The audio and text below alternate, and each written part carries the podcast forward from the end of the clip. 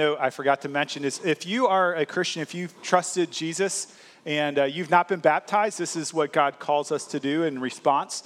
And so uh, the first step to doing that is membership class. And so I encourage you to sign up for that uh, if you would like to pursue baptism. Let's open in prayer.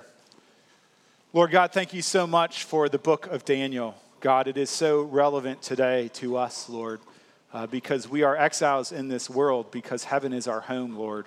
And yet you call us to live faithfully and gratefully and joyfully in you, God. And Daniel is just such a great example of that, Lord. And so, Lord, pray that you will help remind us, as you have Daniel, that you reign over all things, even in difficult situations, and even over the most powerful empires in the world. You reign. And because you reign, we can live with great hope. And so remind us of that this morning, we pray. In Jesus' name, amen. I want to start this morning with uh, the game Name That Tune, all right? And what I'm not known for my singing. Some of you may know this. Actually, I am known for my singing. I'm not known for good singing, I should say. And uh, I'm not sure if this is singing or if it's beatboxing. Pastor Jonathan said maybe it's scatting, but here's how the song goes, all right? And I want you to see if you can name that tune, all right? Ready? Dun dun dun dun dun dun dun. Dun dun dun dun dun dun dun. What is it? Ice Ice Baby or Under Pressure, right? A lawsuit tells us that they start exactly the same way, right? I want to focus on the older song, which is Under Pressure. And that song became wildly famous. I believe it was in the 80s because it's very catchy, but also because it resonated with so many people who felt like they were under so much pressure. And so I want to actually read the lyrics of that song, and I want you to see if you can resonate with what this song says. So this is Under Pressure, which was a, a joint effort of Queen and David Bowie. And the lyrics go like this Pressure pushing down on me, pressing down on you, no man asked for. Under pressure that burns a building down, splits a family in two, puts people on streets. In the terror of knowing what the world is about, watching some good friends screaming, Let me out! Pray tomorrow, get me higher. Pressure on people, people on streets chipping around, kicking my brains around the floor. These are the days it never rains, but it pours. Turned away from it all like a blind man, sat on a fence, but it don't work. Keep coming up with love, but it's so slashed and torn. Insanity laughs. Under pressure, we're breaking. This is our last dance. This is ourselves under pressure. Have you ever felt anxious? Have you ever felt stressed out? Have you ever felt like the weight of the world is on your shoulders, like everyone is depending upon you? All of these are reminders that we are a people that are often under extreme pressure. I remember times of, of extreme pressure in my own life, uh, like my second semester of my college career. Uh, first semester, I worked really hard at school and I got a 1.4 GPA. Just in case you don't know, that's not good. That's not good at all. They do this thing called academic probation, I found out. And so I needed to do better second semester or else I would get kicked out of school. And in my mind, if I get kicked out of school, then I would never get a job and then I'd live in a van down by the river, right? And so I was under this extreme pressure to do well second semester. And I'd done so poorly the first semester. I remember when, my, when I was married, uh, freshly married, we moved out to Bloomer, Wisconsin from Missouri, and I couldn't find a job. I couldn't find a way to support my family. I was wondering, how am I going to do this? Even when we planted Jacob's Well Church, I remember, you know, just Trish and I thinking, man, what if nobody shows up? What if, what if this doesn't pan out? Then what's next?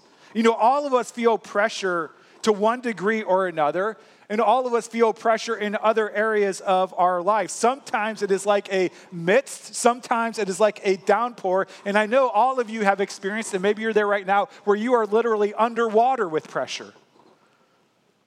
And so let me ask you, how do you handle that pressure? What do you do when you are under pressure? You know, many times, if we are honest, we don't handle pressure well. One thing we try to do is we try to medicate by using sinful, destructive behaviors as we try to seek to escape the pressure that we're under. Other times we lash out at the ones that we love. And other times we just give up. Like we figure, hey, I'm just not going to care about anything in the world. I'm not going to do anything. And this is our solution for how to handle pressure. But God's word tells us there is a better way to handle pressure in this world, the pressure that you are under. And we will find that in Daniel chapter 2. So if you would, please open to Daniel chapter 2. Uh, we're going to be looking at verses 1 through 24 today. If you don't have a Bible, there's a red Bible in the seat in front of you, and it's page 737 on that red Bible. You will want a Bible if you don't have one.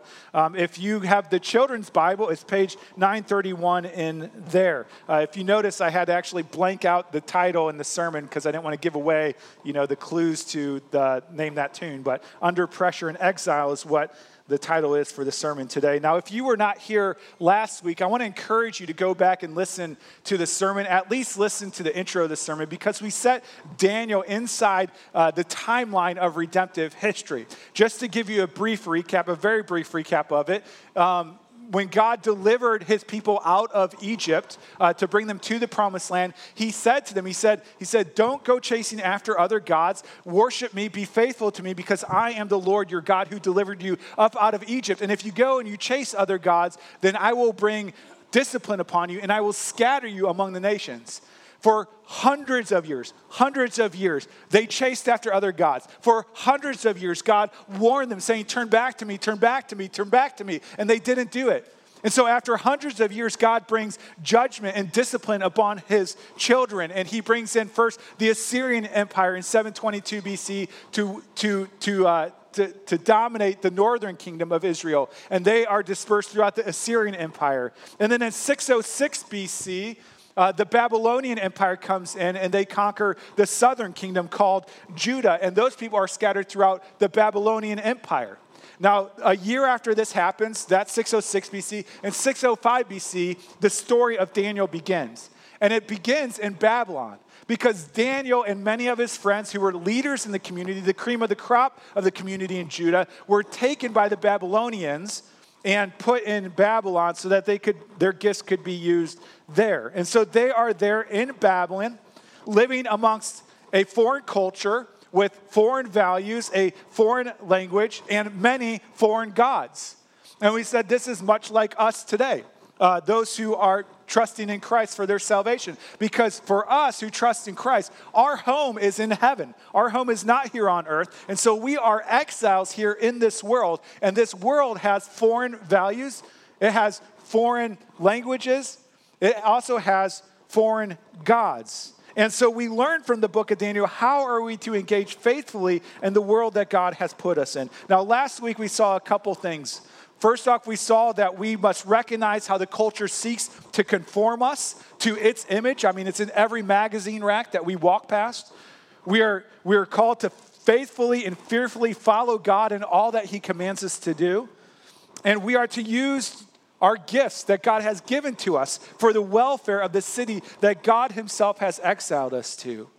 Today, we're going to continue and learn how are we called to respond under pressure in the midst of exile. And so we're going to read verses 1 through 24, but I want to just start by looking at verses 1 through 13 to understand the pressure that Daniel and the other men in Babylon are under. Okay, so let's start to uh, Daniel 2, verse 1. In the second year of the reign of Nebuchadnezzar, Nebuchadnezzar had dreams. His spirit was troubled, and his sleep left him. Then the king commanded that the magicians, the enchanters, the sorcerers, and the Chaldeans be summoned to tell the king his dreams.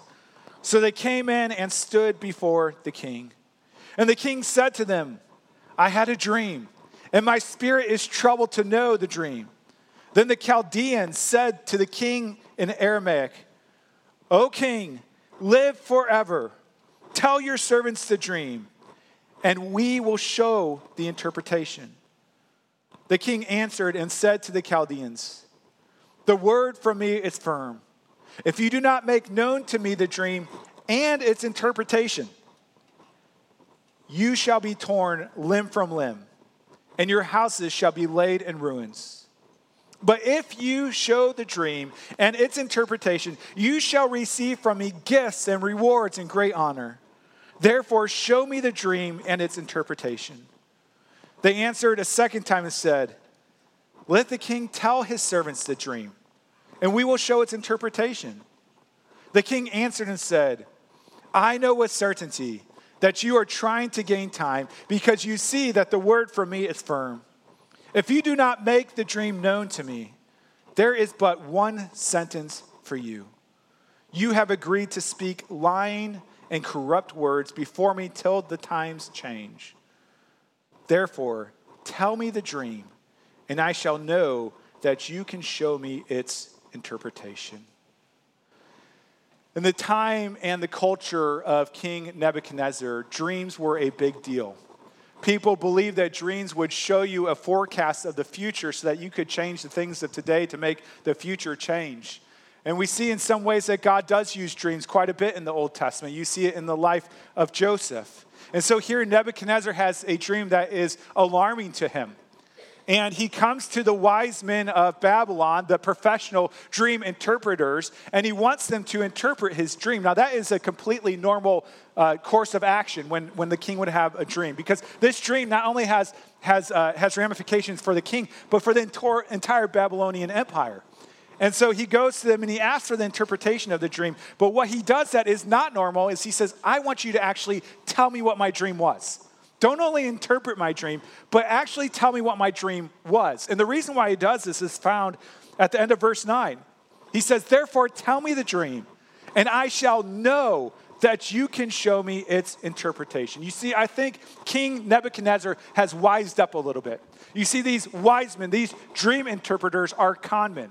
Uh, they're like fortune tellers. And King Nebuchadnezzar has had enough of them telling them very vague, prophecies or wrong prophecies about what dreams say. And so he's skeptical of them, and rightfully so. And so he says, Listen, in order for me to trust your interpretation, I need to know that you're getting this interpretation from God. And in order to know that you're getting this interpretation from God, I need to know that you can tell me my dream.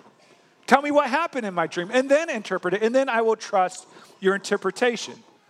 And so you can tell these men are under tremendous pressure. Verse 5 the king answered and said to the Chaldeans, The word from me is firm. If you do not make known to me the dream and its interpretation, you shall be torn limb from limb, and your houses shall be laid in ruins. I don't think it's a stretch to say, probably none of us in this room have been under greater pressure than what these men were under at this point. Maybe you have.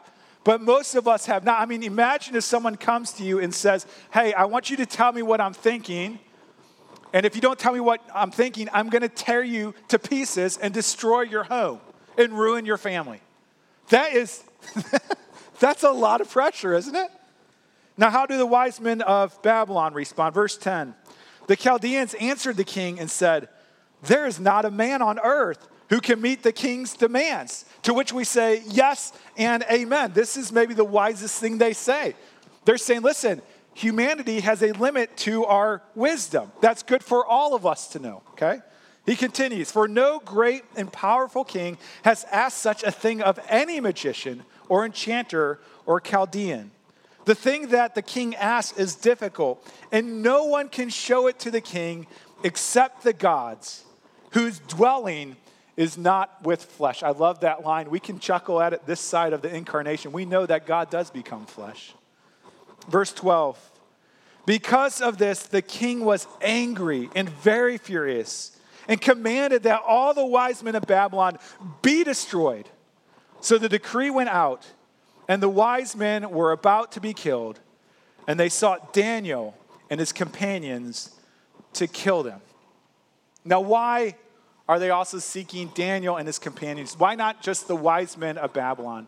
Well, in chapter one last week, we read that Daniel and his companions were actually 10 times wiser than all of the wise men of Babylon. And so they come to kill Daniel and to kill his friends because they, they are the wisest of all the wise men of Babylon.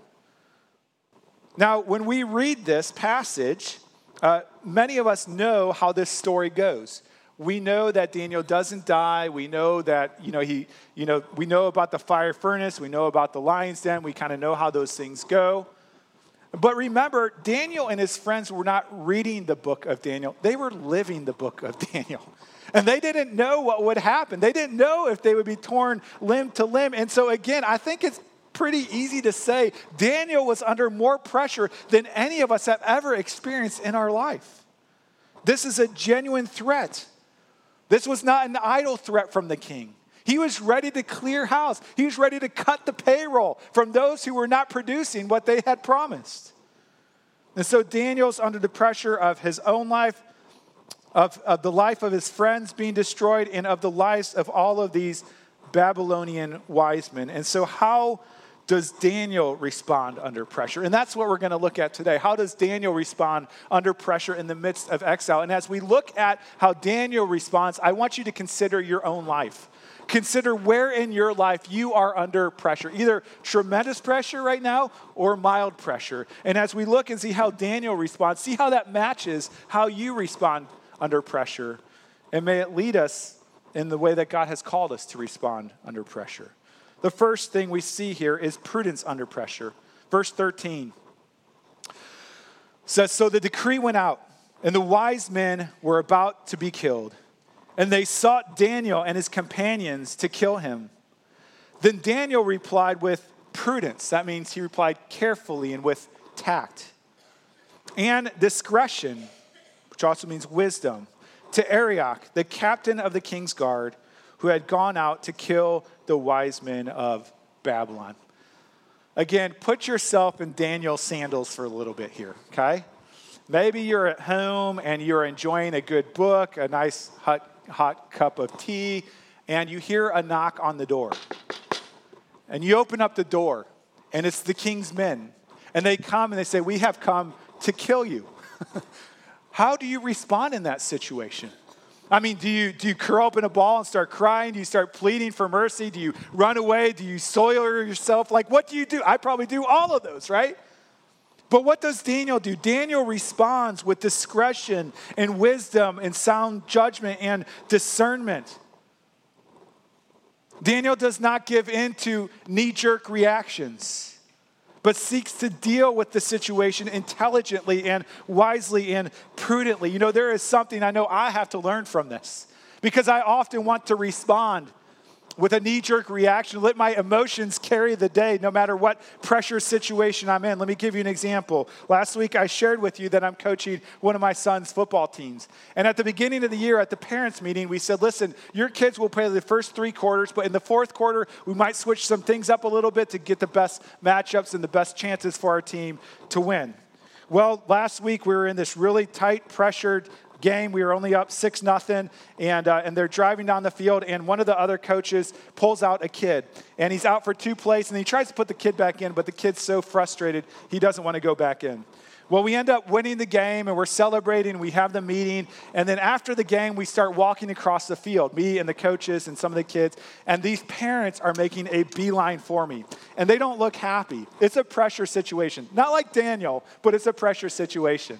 And one of the coaches said to me, he goes, You have to wait 24 hours. And I go, What do you mean? He said, he said the rule of thumb is, you know, passions are high right now, energy's high, like just wait 24 hours to have this conversation. But you know what? I didn't want to wait 24 hours. I wanted to set this guy straight right then and there. And so he came up to me and he's like, hey, why didn't my kid play that last series? And so I went on to explain. And what I discovered after explaining it to him was that I should have waited 24 hours. It wasn't a horrible conversation, but it also wasn't a very good conversation. I actually had to go and repent to them later and say, Forgive me, I was a bit defensive. Um, I'm sorry for that. And then we had a really good conversation. But I should have listened to this guy. I should have, I should have backed away and I should have sought the Lord and approached it with prudence and wisdom and humility. Now, I don't know about you, but there are many times where I just want to lash out.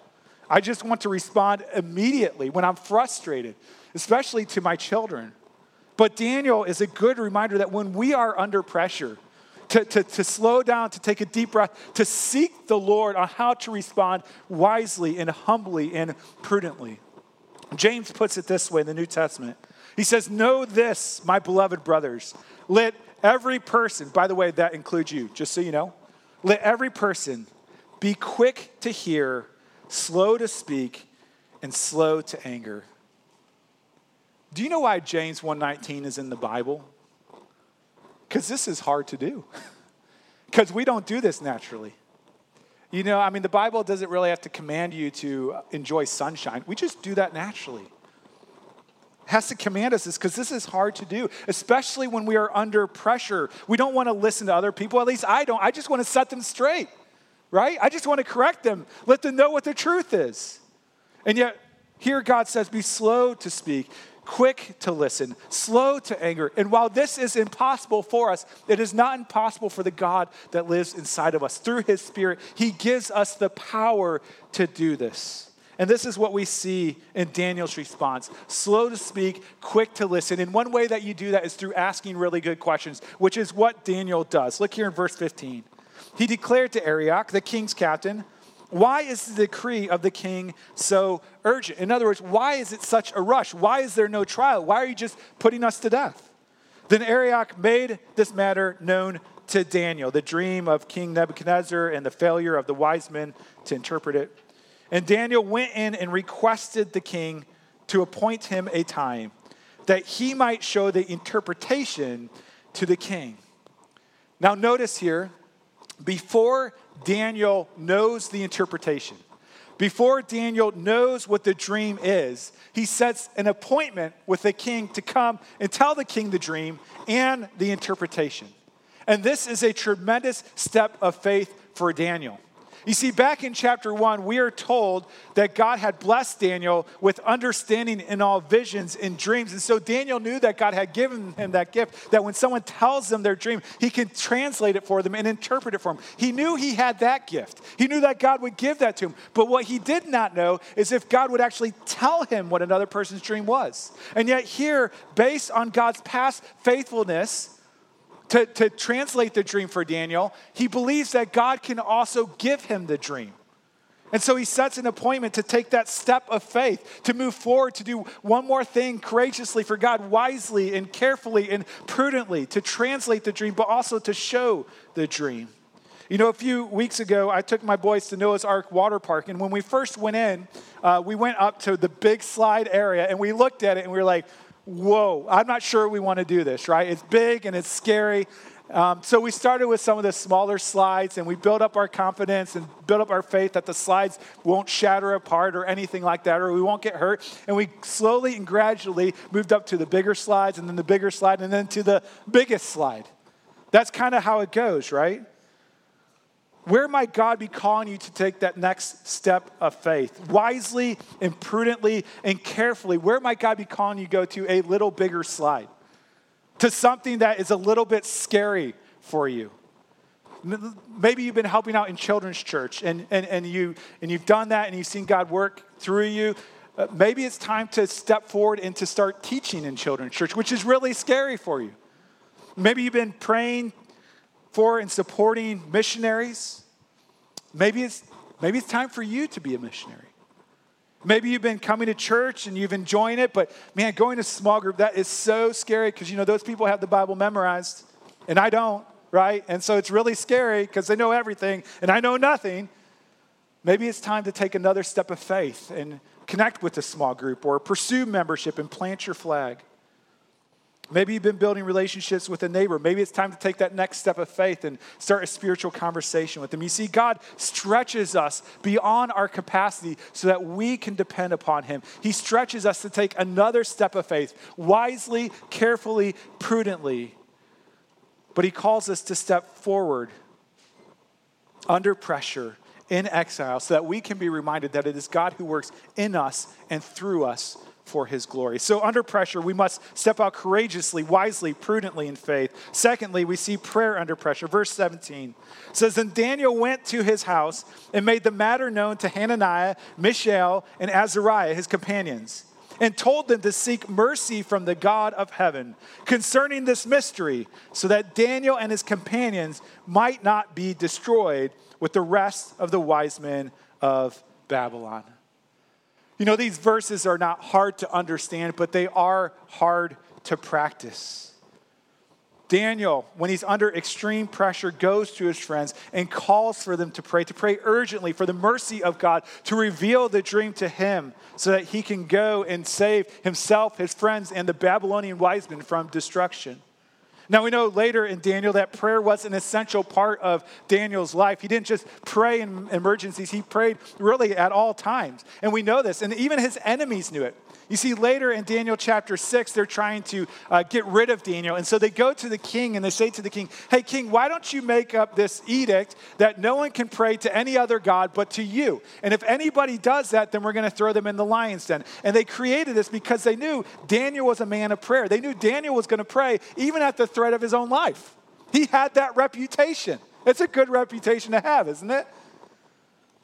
And so we read in Daniel 6:10 it says when Daniel knew that the document had been signed prohibiting prayer to anyone but king the king he went to his house where he had windows in his upper chamber open towards Jerusalem. He got down on his knees 3 times a day and prayed and gave thanks before his God as he had done previously.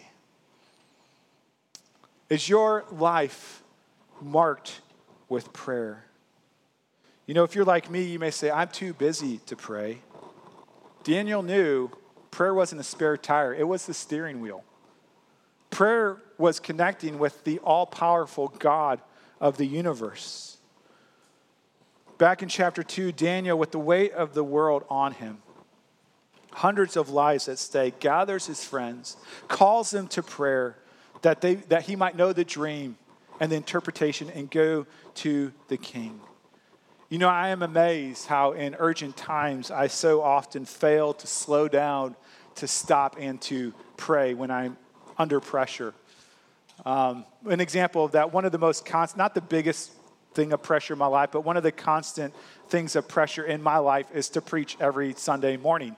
Um, I dig into God's word, and there's the pressure to figure it out uh, figure out what exactly it's trying to say, figure out how to communicate it in a way that is accessible to you, that is beneficial to you, figure out uh, a way to come up with five amazing, life changing, laughable, tear jerking illustrations every Sunday, right? There's the pressure to, to you know, communicate it winsomely. And who here doesn't love public speaking, right? I mean, there's tons of pressure when it comes to preparing and preaching a sermon every Sunday. And so what happens is I start on my, sun, my sermons Monday morning. Work on it Monday, Tuesday, Wednesday, take a break on Thursday. It's my family day, work on it Friday, and then I get to Saturday. And so often the work overflows on Saturday because there's so much going on during the week. And so I'll get to Saturday and I'll look at my paper and there's not enough there, or what is there I really don't like. And so I feel this tremendous pressure you know, to get it done, to make it good. And so I'd stay up late Saturday night, get up early Sunday morning, trying to get the sermon ready to, to share with you. And I'm not saying this so you can say, you know, poor Dan. We all have tough things in our life, right? There's hard parts of our job. But here's the thing here's the embarrassing part. Do you know what I often forget to do in the midst of that?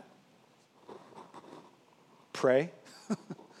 I know. It's you can do God's work without going to God in prayer. It's sad. It's disturbing, but I often forget to go to God in prayer in the midst of pressure. What I do instead, and I think I talked about this earlier, is that I will either medicate through like trying to escape. So I'll start planning our family vacation, or I'll go to ESPN, or I'll order something on Amazon. So I'll, I'll try to escape through those means, or I'll just work harder, right?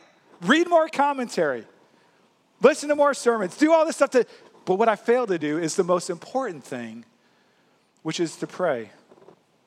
And so let me ask a very silly question Where do you feel pressure in your life?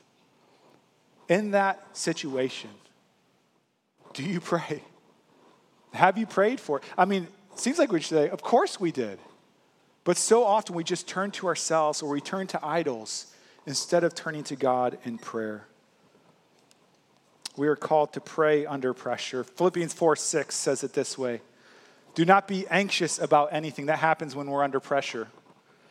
But in everything, by prayer and supplication, with thanksgiving, let your requests be made known to God, and the peace of God, which surpasses all understanding, will guard your hearts and your minds in Christ Jesus. We are called to go to God in prayer because He is big enough to handle our pressure situations. He has broad enough shoulders to take it on. We can surrender it to Him and be faithful in the situation that He has called us to. And so, how should we be faithful in under the pressure of exile? Well, we must step out courageously wisely, prudently in faith. We must pray fervently and frequently and ferociously to the one who ha- holds all things in his hand. And finally, we must praise under pressure. Verse 19 says, Then the mystery was revealed to Daniel in the vision of the night. Then Daniel blessed the God of heaven. Let's pause there. So we may see an equation here in this verse where it says something like this Well, of course, Daniel praised God because God just saved Daniel's neck. God just showed him what the dream was and the interpretation of it. I mean, of course, he's going to praise God when God saves his neck. But you know what? If you actually look at what the interpretation of the dream was, his life was more at threat than ever before. Because basically, what the, when he translated the dream, what the dream was saying is like, hey, big shot Nebuchadnezzar, most powerful man in the universe. Guess what? Your life is a vapor, and so is your kingdom. There are other kingdoms coming, there are other kings coming that are going to conquer you, that are going to wipe you out. And those kings and kingdoms are going to be replaced. All of them are a vapor except for the one kingdom and the one king that belongs to the Lord God, and that will last forever. And so, simply by proclaiming the translation of the dream to King Nebuchadnezzar, Daniel was putting his life in jeopardy. Because many times, what the kings would do is they would take only the people that told them the interpretations that they liked. And those who didn't tell them the interpretations they liked, they would just get rid of them. And yet, here is Daniel. Daniel is a man who has just been exiled from the promised land. No, and he knew that it was the will of God. He says it's the will of God. He said it was God who exiled them. Here is Daniel, who is now walking in the shadow of death, not knowing how the king will respond to him, a man who was quick to cut off people's heads. And yet, in the midst of this, Daniel praises God. Verse 20 Daniel answered and said, Blessed be the name of God forever and ever, to whom belong wisdom and might he changes times and season. He removes kings and sets up kings. In other words, he is praising God. He is adoring God because he is acknowledging that God reigns even in the midst of his suffering. Verse 21 continues, says, He gives wisdom to the wise and knowledge to those who have understanding. He reveals deep and hidden things. He knows what is in the darkness, and the light dwells within him. God takes the things that are in darkness and brings them to the light because He is the light. Verse 23 To you, O God of my fathers, I give thanks and praise, for you have given me wisdom and might, and have now made known to me what we asked of you. For you have made known to us the king's matter. Again, what amazes me here is that Daniel praises the Lord, even though the Lord had exiled him from the promised land to Babylon. Even though the Lord had now put him in the shadow of death with this translation of the dream, Daniel praises God, and he can do this because he knows that God reigns today and that God will reign forevermore, and that Daniel is a part of that kingdom. I'm not sure if you are familiar with the story of Job in the Bible. But Job was a man who was very prosperous, very wealthy, and had a very big family. And Satan comes to God and he says, Hey, God, the only reason why Job praises you is because you put a hedge of protection around him. If you took that away, Job would curse you. And so God says, Okay, I'll remove this hedge of protection. You can do some things to him, just don't kill him. And so Satan takes away his livestock, Satan takes away his servants, Satan even takes away his family and his health. And yet in Job 13:5, Job says, "Though he slay me, He's talking about God. Though he slay me, I will hope in him. How can Job hope in a God who, from his experience, has slayed him? Later in Job 19, he says, again, this is thousands of years before Jesus. He says, I know that my Redeemer lives, and that in the end he will stand on the earth. And after my skin has been destroyed, yet in my flesh I will see God. You see, the reason why Daniel can praise God in the midst of suffering and in the shadow of death, and the reason why Job can praise God in the midst of suffering and in the shadow of death, is the exact same reason which is that they know which king is going to live forever, and they know which kingdom is going to reign forever, and it is the kingdom of God, which they are a part of. And so they know their suffering is temporary compared to eternity. I've used this illustration before, but, but there's many times where I will watch football games uh, a day after it happens, and I already know what the score is. I already know who's going to win. I know if my team's going to win. So if they fumble, it's like, it's okay. I know we're going to win, right? If they, if they throw an interception, it's okay. I know we're going if our team scores, it's okay. I know we're going to win. When we walk walk through life, as it seems like the enemy is winning the game, we know how the game ends. And the game ends with God winning it all. And the Lord Jesus Christ being king over all and savior over all, and us ruling and reigning with him in holiness and happiness for all eternity. And so we can rejoice in God even in the midst of not knowing the future. Let me end with this. Um, in that song, uh, Under Pressure, uh, by Queen, uh, it identifies a real issue all of us experience, which is extraordinary pressure. But if you notice, it provides no solution at all. Uh, he, he, he, tries, uh, he, he tries to escape pressure. He says he turns away from it like a blind man right? He tries to sit on a fence, just pretend it doesn't happen. He tries love, but love is slashed and torn. And then the song ends with these wonderful, hopeful lyrics. Ready? Insanity laughs, and under pressure we're breaking. This is our last dance. This is ourselves under pressure. You see, this song identifies the problem of pressure, but it provides no solution. But you know what? God does. Look at verse 24 with me, really quick. When by looking at this verse. It says, Therefore, Daniel went into Arioch, went into Arioch, whom the king had appointed to destroy the wise men of Babylon. He went and said thus to him, Do not destroy the wise men of Babylon. Bring me in before the king, and I will show the king the interpretation.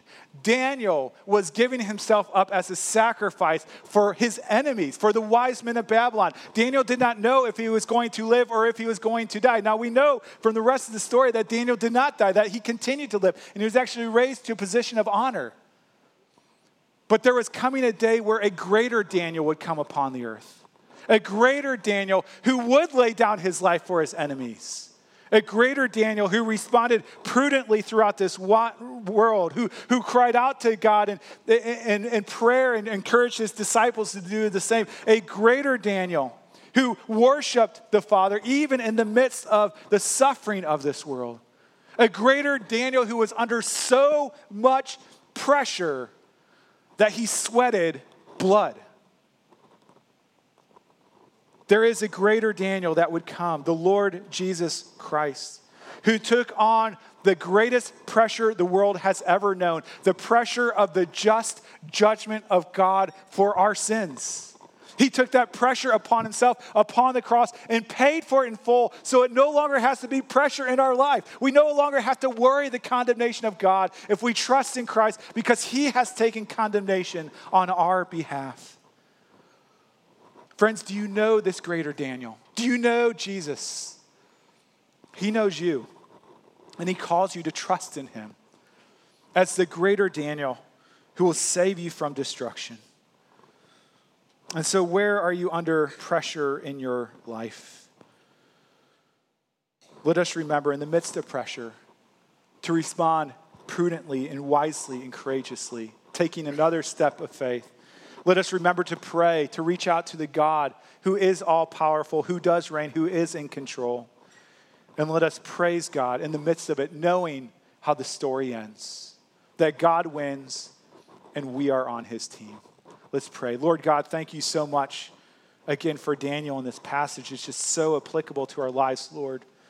God, I confess, and I think there are others here who would confess that we come to you far too slowly in prayer, Lord that we try to fix things ourselves or we escape to, to idols, Lord. And so, God, pray that you will press this, these truths upon our heart, that we come to you quickly, and that we would remember, even in the hardest things of life, you are in control. Grant us that grace to remember. We pray this in Jesus' name. Amen.